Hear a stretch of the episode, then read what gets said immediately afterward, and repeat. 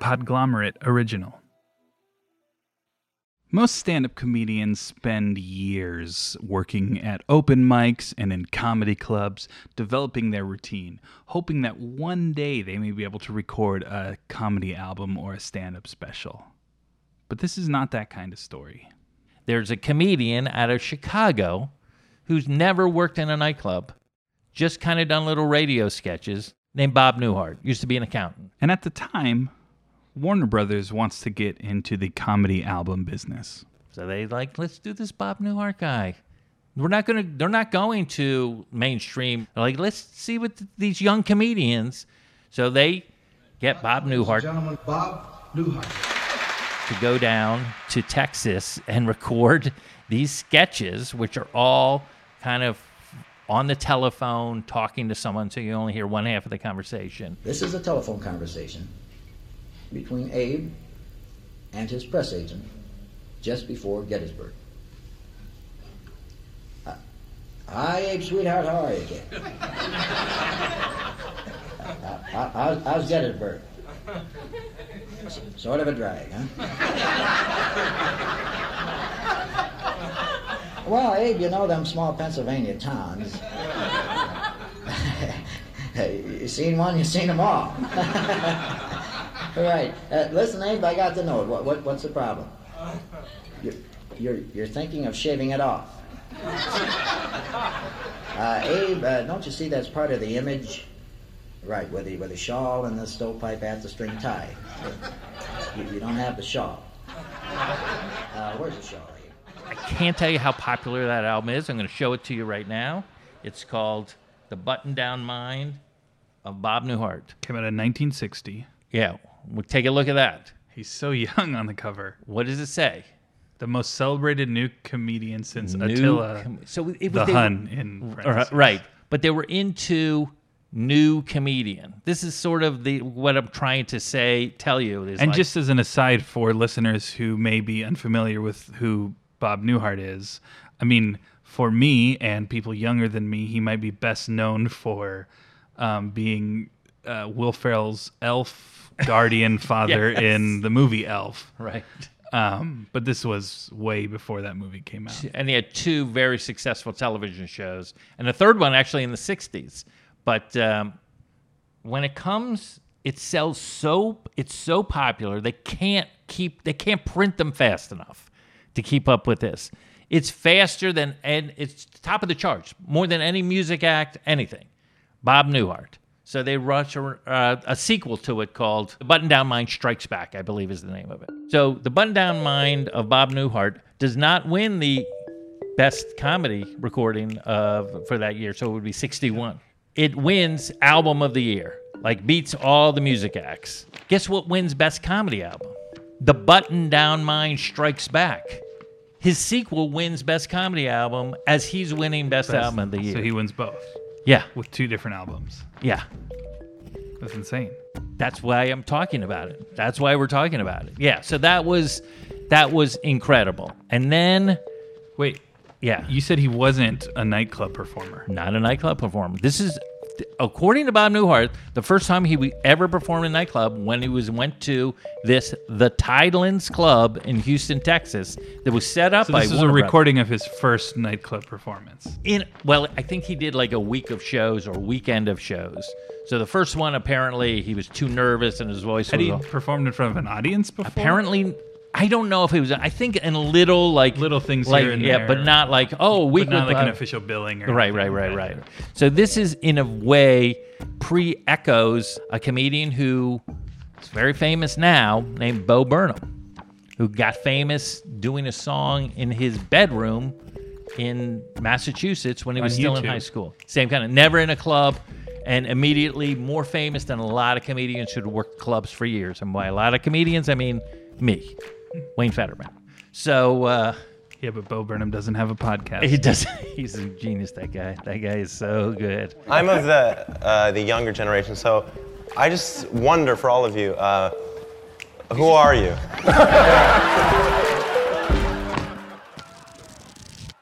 Welcome to the History of Stand Up, where comedian Wayne Fetterman teaches us all, well, more about the history of stand up. And I'm your fellow student, Andrew Steven. So, just to put this in context, on the last episode, we were talking about the importance of television and sort of how that paved the way for mainstream stand up to come into the homes of the everyday Yes. Yeah. uh, American. And and so continuing in that fashion when comedy records gained popularity too, they gave another opportunity for you to consume comedy your home. and Americans were thirsty for it. Thirsty for this new brand of this kind of new brand of humor because this wasn't like Joey Bishop or mm, like these mainstream headliners that were working in Vegas or in Miami Beach at the time. But Joey Bishop, you know Joey Bishop. He's a. It's the story of a couple in a room and there's a knock on the door. And the guy says, Who's that? She says, It could be my boyfriend. He says, Where's your back door? She says, We don't have one. He says, Where would you like one? I'll see you later. So these new comedians were different than that. These were sort of the young, edgier comedians. And comedy was changing. You can say that stand up changed in the 60s. Here's Judd Apatow again. And on the last episode, he talked a lot about how comedians went from these big, broad characters to these more individual stand ups. And the trend continued into the 60s. So everything before like the late 50s, early 60s is very different. Eh, you know, it was more jokes. People weren't going that deep. Right. I don't think there were comedians who were very personal, but I didn't see Mark Twain's act to know how personal he got. But for the most part, I don't think people were actually bearing their souls when they did stand up. And you felt comedy. like that has elevated comedy. I think so. And I, I think that when people decided to do that, uh, and, I, and I'm not sure who, who you would say is the first person to do it. You know, Mort Sahl clearly was with, one of the first people to be really smart and insightful. And Well, we were in Maine on Saturday night, which is kind of depressing. And uh, This is Mort Sahl from his debut album, The Future Lies Ahead, recorded at San Francisco's Hungry Eye. And uh, we're supposed to work, and there were a lot of rumors that uh, Brubeck didn't want to work because it was Mozart's birthday. There was one of those folklore things going, right? And he wants, right? He wants. Said, well, he wants to spend it with his kids. We all have a thing, you know, and that's what he. So uh, I went into town with this other fellow in the unit who's a bachelor. We went into town and uh, we went to see what was shaking in, in Portland, Maine at night. So, right, and it's kind of a fantasy we're living in. So we went to this cab driver, and uh, I don't want Note how different his halting, loose style is compared to, say, Bob Hope from our previous episode. So we went to this cab driver, and we said to him, "Where's the action?" This kind of masculine sort of. So. So he took us to this place where they fish illegally. See, now that's. And so, besides kicking off the comedy record boom, Sahl is critical to the history of stand up for two other reasons. One, his non presentational style, and like Will Rogers many years earlier, he added current events and politics to his comedy. Does not say he's a stand up on this album. Calls himself, I believe, an iconoclast. But it's put out by this jazz label named Verve, and it is not the first comedy album.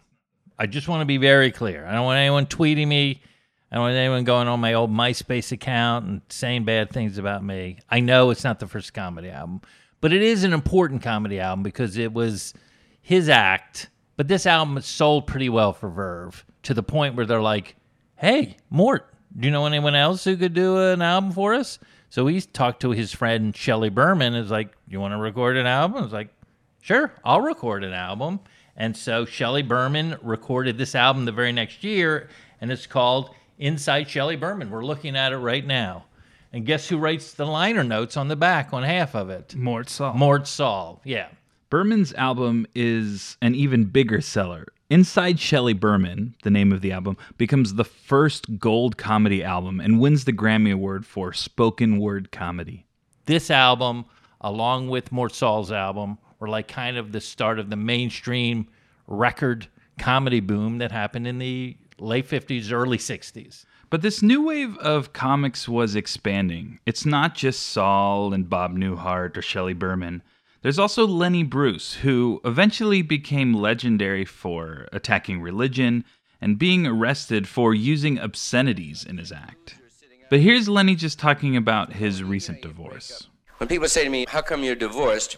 Always make up a lie. and say, My mother in law broke up my marriage. I say, Well, how'd that happen? So one day my wife came home early from work and she found us in bed together. She's an old woman, but firm, and uh, so we used to go to a Chinese restaurant on this strip a lot, know, in Los Angeles. For years we went there together. So when I go in alone, the waiter says to me, Where's Mama? How come you don't bring Mama anymore? Such a beautiful girl, the long red hair, but I like her. Here's some cookies. Bring Mama home some cookies. I said, I'm divorced. So, oh, you better off. At a left field. These new comedy albums were evolutionary. Instead of just seeing a five minute polished routine on Sullivan or The Early Tonight Show, fans for the first time could hear and feel these comedians actually working in clubs and in theaters. It was immersive and it was powerful. But then what happens next is even more mind blowing. I, I, I just I was an accountant and uh, I worked as an accountant and was terribly bored by it. Um, That's the voice of Bob Newhart. George Robert Newhart legally. Uh, I never bothered to change it um, to Bob Newhart. And this is from an interview he did with David Greene for Morning Edition. A friend of mine in Chicago, a disc jockey, Dan Sorkin, he, he the Warner Brother record people were coming through town, and he said, uh, "I have this friend of mine. I think it's funny." And they said, "Well, put you know, have him put down some of his material on uh, on tape." So I put it down on tape and brought it downtown. And they listened to it, and they said, uh, "Okay, okay, we we think we'd like to make a recording uh, contract with you, and and we'll record you at your next nightclub." And I said, "Well, see, we have a problem there because I've never played a nightclub." So they record these sketches, and then it just it just exploded. It just took off beyond anyone's, especially my expectations, and uh, it it still is, uh, according to Billboard, the twentieth best-selling album of all time. I had the number one and number two album my, my first album was number one, my second album was number two, and then my second album became number one, my first album became number two. So I had the number one and number two album on the Billboard charts for something like 35 weeks or something. There, there was a whole change in comedy that took place in in late 59 and the early 60s, and uh, we just kind of started doing a whole different kind of comedy. Abe, you got the speech. Abe, you haven't changed the speech, have you? Uh, Abe, what do you change the speeches for? a couple minor changes, I'll, I'll, I'll bet. All right, all right, all right. What are they? You, change you change four score and seven to to eighty-seven. I, I understand it meant the same thing, Abe. Well, Abe, that's meant to be a grabber. Uh, Abe, uh, we test marketed that in an Erie and they went out of their minds about it. Trust. Well, Abe, it's sort of it's sort of like Mark Anthony saying, uh, uh, "Friends, Romans, countrymen, I've got something I want to tell you."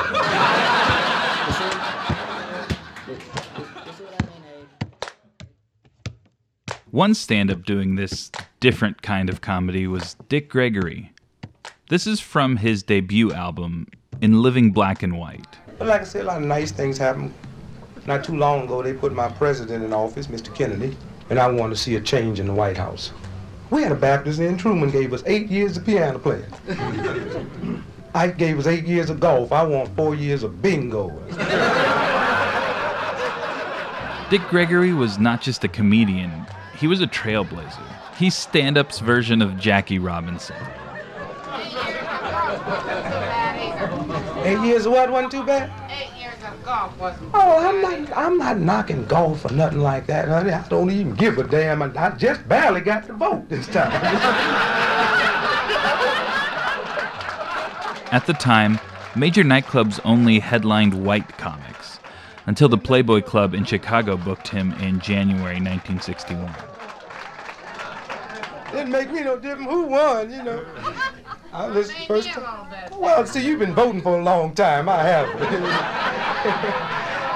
no, see, back in my hometown, they make us take a test to vote. Nuclear physics and Russian. and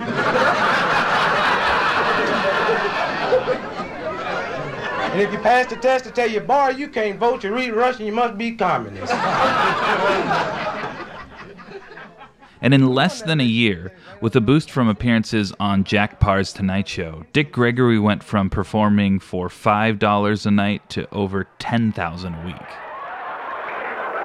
And we have a lot of racial prejudice up north, but we're so clever with it. Take my hometown, Chicago. I mean, you can't see it just, just going in there. When the Negroes in Chicago move into one large area and it looked like we might control the votes, they don't say anything to us. They have a slum clearance.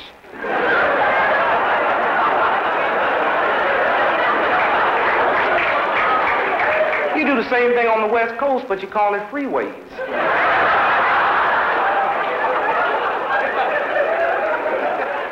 Well, anybody here from Chicago? Where do you live in Chicago? South side. Whereabouts? North side? Lawrence, yeah. How long you been away? Seven years. You're in a hell of a surprise if you ever go back. My brother just moved in there. Dick Gregory's immense success blew open the doors of opportunity, and in walked a slew of great comics, including Nipsey Russell, Moms Mabley, Godfrey Cambridge, Bill Cosby, and Richard Pryor. A friend of mine lives in, in near me where I live.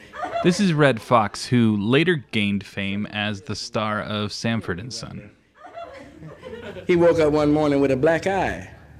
And he asked his wife, he said, How this happened? She said, Well, it was last night while you was sleeping, you put your arms on my leg and your hand on my leg and said, My, what a smooth finish. then you reached further and said, What perfect headlights. And then you reached still further and said, Who left the garage door open?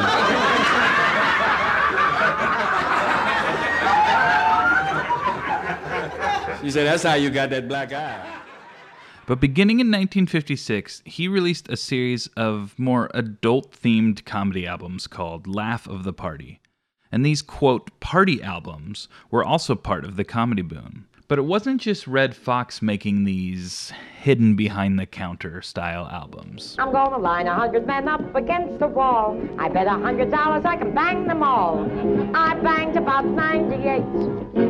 Thought my back would break. I went around the corner, got an oyster stew. Came back, banged another two. And if you don't know who this is, singing about banging a hundred men, her name is Belle Barth. And along with women like Rusty Warren and Pearl Washington, they were part of a wave of comedians starting in 1960, releasing albums of body jokes and songs.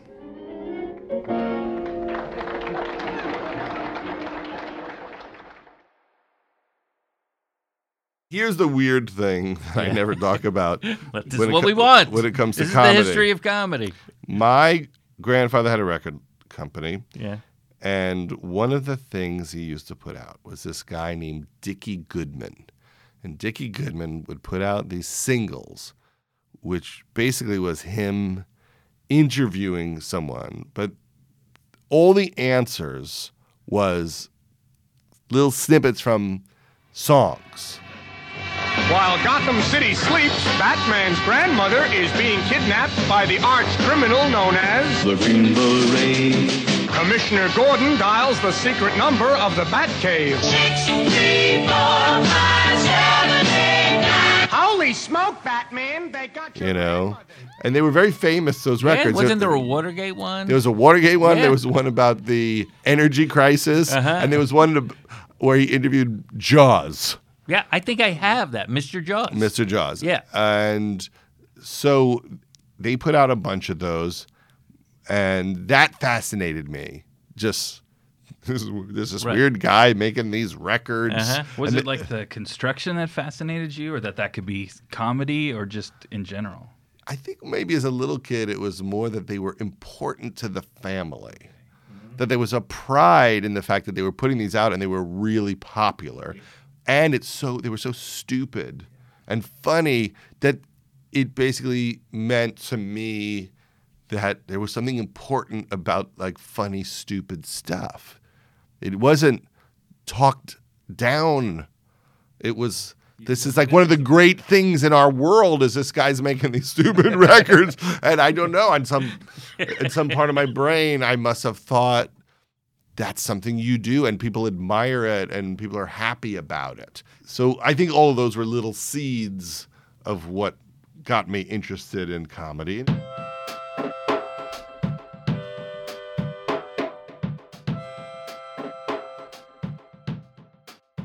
It's easy to see how TV influenced records, which then created this new market Right. for live Right. comedy. In the same way that radio, those radio comedians, Jack Benny and Fred Allen, was all created by new technologies, and I think that's one of the themes of the history of stand-up, is that with each new technology, a new group of comedians embrace it immediate almost immediately but i do remember also that there was a lot of like the vegas comedians there's these big rooms in vegas where comedians are making thousands and thousands tens of thousands a week a lot of those comedians didn't want to put their yeah, that's what I'm saying. Is there a pushback? I don't think anyone was put it that said it was bad for the industry. I think there was some jealousy from the older comedians that were like, "Oh, suddenly these guys were making a lot of money on the road now because they were famous, and everyone wanted to go. Oh, let me go see Bob Newhart or or Shelley Berman or and Lenny Bruce, of course." And just as a side note, this also happened with Bo Burnham, like we mentioned in the beginning of the episode. We actually talk about him a lot in a future episode. But I just wanted to share this brief clip of Bo Burnham on an episode of The Green Room with Paul Provenza. I'm a big fan of Bo's, and um, you kind of had a quick trajectory in a very Yeah. short time, and people gave you shit for it without even having seen it. Yeah, the you. biggest reason people give me shit is uh, since I came on the internet, they said that I didn't uh, get enough criticism. I wasn't in the clubs grinding, right. uh, grinding it out. But the, the truth is, uh, for the older comics that say that, uh, I want them to read 10,000 internet comments and see if they don't feel fully criticized. After that, but I think they were worried that they had spent so many years coming up with their act in the vaudeville sense of it of like you have an act you do your act you make your money you do it year after year whereas this generation was like i'll do it and then it's on record and then i'll come up with a new record of stuff Well, and I've heard you say uh, that quote from the Vegas headliner um, Alan King, where he says, "I'm not going to give away my act for a dollar ninety-eight." Was that the sort of thought process? It's a different kind of comedian. So during this time, we're transitioning from the vaudeville comedians to nightclub comedians to now what we call, eventually, is going to be called comedy club comedians. If you've ever seen live stand up, chances are you've been to a comedy club. And so it's weird to think that that didn't always exist. The cliche of the brick wall, the stool, and the microphone stand started with the improv. So Budd Friedman starts this room on 44th Street in Manhattan and calls it the Improvisation Cafe and had no no idea that it was going to become this comedy mecca. He wanted just a place where all these Broadway shows let out around 10:30 at night. All these tourists are there.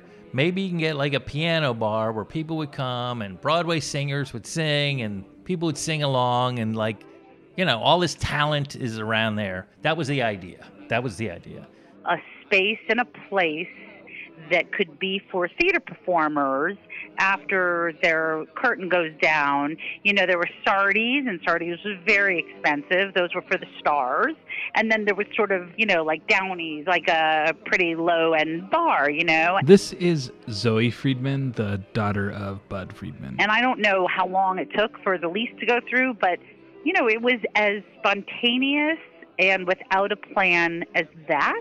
and the types of talent that was going up on stage at the time. You know, you had Judy Garland and Liza Minnelli and Peter Allen accompanying them on piano. And so the sort of big difference, I think, they were not trying to attract the folk singers from Greenwich Village and that sort of, you know, um, you know hippie vibe. They really wanted the theater people because they my mom was on Broadway and my dad loved Broadway.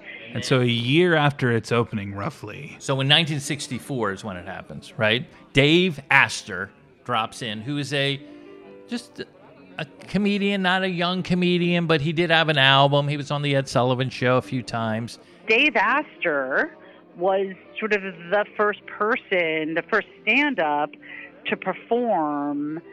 And he attracted a lot of other comedians, including Richard Pryor um, and Lenny Bruce and Carlin. I have found the two means to attain unbounded happiness, and they are religion and booze. Because I don't mean separately, I mean drink religiously. This is Dave Astor, and just to restate it, he was the very first comedian to ever perform in a comedy club. Oh, no, you're quite wrong. Alcohol is good for you. My grandfather proved it irrevocably. He did 103 years of research on hooch. Drank two quarts of booze every mature day of his life, lived to the age of 103. I was at the cremation. That fire would not go out. The next night, he brings two other of his comedy buddies along with Does him. well enough that he comes. He's able to come back the second night. Yeah, Budd's like, come in anytime and do a set. I'd love it. He brings his friends. Pretty soon, it becomes this comedy place and known as a comedy only, not comedy only place because they still had singers, but mainly it's where you a wanted to go in New York to see comedy. comedy. to see young comedians, and also you could see them into the night. Mhm. And so what happened? Rodney Dangerfield became the house MC. My whole life, I don't get no respect. No respect from anyone. this comedian named Robert Klein, who was a like a actor, and he was in Second City, and he uh, he started doing sets there, and he became like the Wonder Kid. We were given dog tags, which was one of the highlights of my school career. This was surely one of the most frightening things because they let information leak out that it could withstand a certain amount of heat. you know, and they, they got up, of course, with great subtlety. Children, no talking. Take these tags home. They're to be used in the event that you're burnt beyond recognition in a nuclear holocaust. And no talking during a nuclear holocaust. I want an orderly nuclear holocaust. Two lines, no talking. I'll be taking names. It's one of my greatest fears that I might get a zero during a nuclear holocaust. And then soon, Budd started booking the room, and even then, even in the '60s, wasn't paying people. I don't even know if he paid Rodney to MC. I'm not sure, but that's how valuable stage time was. So from the improv, suddenly the booker from the Merv Griffin show would show up, and you get on the Merv Griffin show. You know, the booker from Jack Paar would show up, and you get on Jack Paar. So it was there was New York was still the central area of the country to be discovered to, for doing comedy. And so Budd became another one of these comedy gatekeepers. And it's really tough because you have to say no 10 times for every yes. Excuse me, maybe 30 times for every yes. So a lot of the young comedians are like, I'm as funny as this guy. There's a story of what Lily Tomlin, Mhm. who me. wanted to make such a uh, first impression on on Budd to, in order to get booked there, so then she could go on and have her career. Right. That she hired a limo to take her to the improv. Right. And had the limo circle several times, waiting for Budd to be outside so she could make her enter I love entrance. it. I love it. And she became one of the great uh, comedians. So anyway, so that's that's was the is considered the first comedy club, even though it wasn't comedy only. There's actually a book about it that I'm going to show you. It's called The Last Laugh. This is the world of the stand-up comics, and this is mainly, even though it's about Milton Berle and Shecky Greene and Shelley Berman and people we've talked about, Woody Allen, Lenny Bruce, but this is mainly about Robert Klein and the improv and how that kind of that scene exploded. So this was going on in New York. What was going on in Los Angeles? Big nightclubs where the comedy store is now was a place called Ciro's, which was a big nightclub. So you would have those old vaudeville like Sophie Tucker and Jimmy Durante, but you'd also have Martin and Lewis would be a big act there, and Jack Carter. And so when did Ciro's become the comedy store? It didn't. It be, it closed down, then became a number of different weird venues and then became the comedy store. So this wasn't directly Ciro's into Yeah. the comedy store. But I do remember, believe it or not, talking to Sammy Davis Jr., who played Ciro's many times with his uncle, and I'm using uncle in quotes, as part of the Will Mastin trio, and talking about how the dressing rooms were upstairs, which I didn't know. And so, uh, and I was just at the comedy store couple weeks ago, so I went up those stairs, and there were still you could see where the mirrors were. So that's that's what, but it, but things were about to change with New York and Los Angeles. Yeah, and uh, the comedy store becomes the first comedy only. Well, I have seen some ads where they have had booked. They did book some musicians, but as a rule, yes, that became the first. So the uh, the improv is the first comedy club, No question. But the comedy store is the first comedy only. I would say I think that's accurate. I would say that's accurate. As much as stand up was changing and growing, it was essentially still the same thing. Someone in a room was telling jokes, trying to make someone laugh. Whether that room was around a TV or a radio, or in front of a brick wall.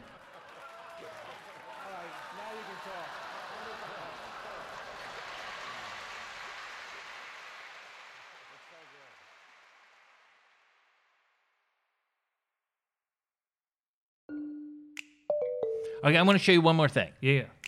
Um, this is George Carlin's first album. So Takeoffs and put ons recorded Right. live at the Rooster Tail in Detroit, Michigan. Right. So it's this great little album. It's got all his classic stuff that got him on Ed Sullivan show. Most notably, something called the Indian Sergeant. That was the bit he created to get on television. But he also did the the disc jockey and all of that stuff. So this album comes out, does all right. It's on this. Insa- I don't even know what this. Oh, I guess RCA. So it's on this pretty good label. Um, then he gets dropped from RCA because it doesn't sell that well, and then becomes more famous in the 70s. They re released the same album, different cover. Very different. What do you see this The, difference? uh, the original cover is is basically it's a bunch of uh, like passport and license photos of George Carlin making many different faces, and it has a bit of counterculture to it, but it's still pretty. He's in a suit and tie. He's in a suit and tie and Short and hair. The re-release is. Uh, He's got a beard. He's got facial hair, long hair, Yeah. and it's almost like a psychedelic. Um, that might be too strong of a word, but it's it's definitely has the counterculture uh, deeply ingrained in it. So that's also something that's about to happen. That in the '60s, obviously, we all know about the music and the and Same liner notes though. Same, incredible. I just think it's interesting that it was like that's how much his persona changed. That they're like, we don't even connect with this Yeah. guy in a suit and tie and short hair doing comedy. Another big tune. This one's been on the charts for two and a half years. It's just starting to make the big move this week. Last week it was number 215. This week, zooming up to the big number 212 spot. A folk protest song by Danny and the Demonstrators. Don't want no war. Don't want no war. Don't want no war. Don't want no war. Don't want no job neither.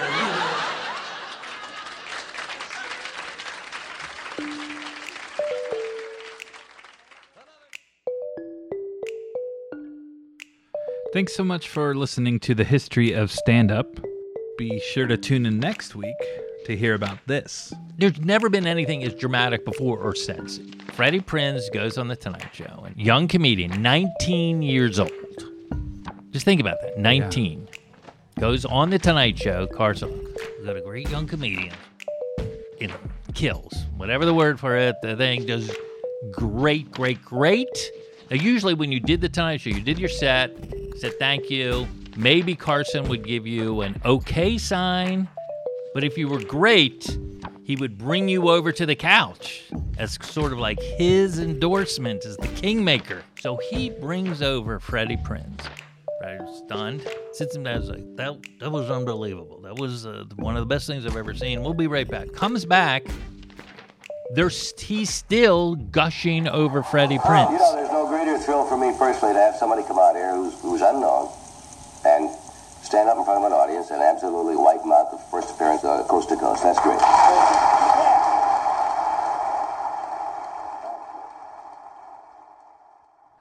And if you're itching for more history of stand up, well, then I have two things to tell you. First, you know, last week on the podcast, we talked a lot about how comedians went from baggy pants comedians or characters into portraying themselves on stage. And we realize that doing a six episode series, there's a lot of stuff that we didn't quite get to cover. So if you, the listener, wanted to do a deep dive on your own, we wanted to suggest some interesting stories and people sort of in the same scene. Of course, pre vaudeville, we have Mark Twain and Artemus Ward.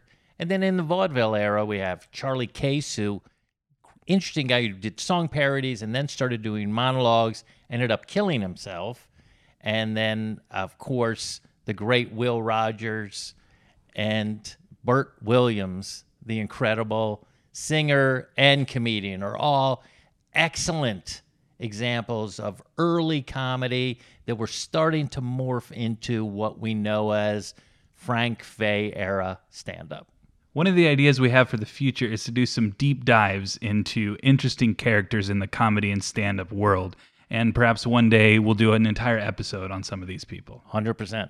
And the second thing is we're doing a live special podcast taping. So if you live in the Los Angeles, Southern California area, on November 18th, we're doing a special live version of the podcast at Dynasty Typewriter at the Hayworth. So for more information, you can check out thehistoryofstandup.com. We're also going to post about it on social media, and you can get tickets starting now. Hope to see you there.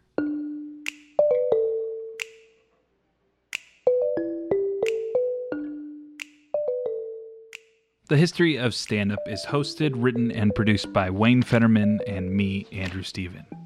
The show is also produced by Jeff Umbro and Chris Boniello of The Podglomerate. You can find more of their podcasts at thepodglomerate.com. Special thanks again to Judd Apatow. Seriously, check out his book, Sick in the Head. If you're a stand up and comedy fan, it's a must read. Also, huge thanks to Zoe Friedman and Morning Edition. Special thanks to the Abraham Comedy Archive. They helped us pull a bunch of the clips you heard in the episode. Some of the music in this episode is by Breakmaster Cylinder. You can find more about this show, episodes, and extras at thehistoryofstandup.com, at Hist of Standup on Twitter, or on Castbox, Apple Podcasts, Stitcher, Spotify, or wherever you listen to podcasts. If you enjoyed this show, please tell a friend and leave a review. We'd really appreciate it. Thanks so much for listening.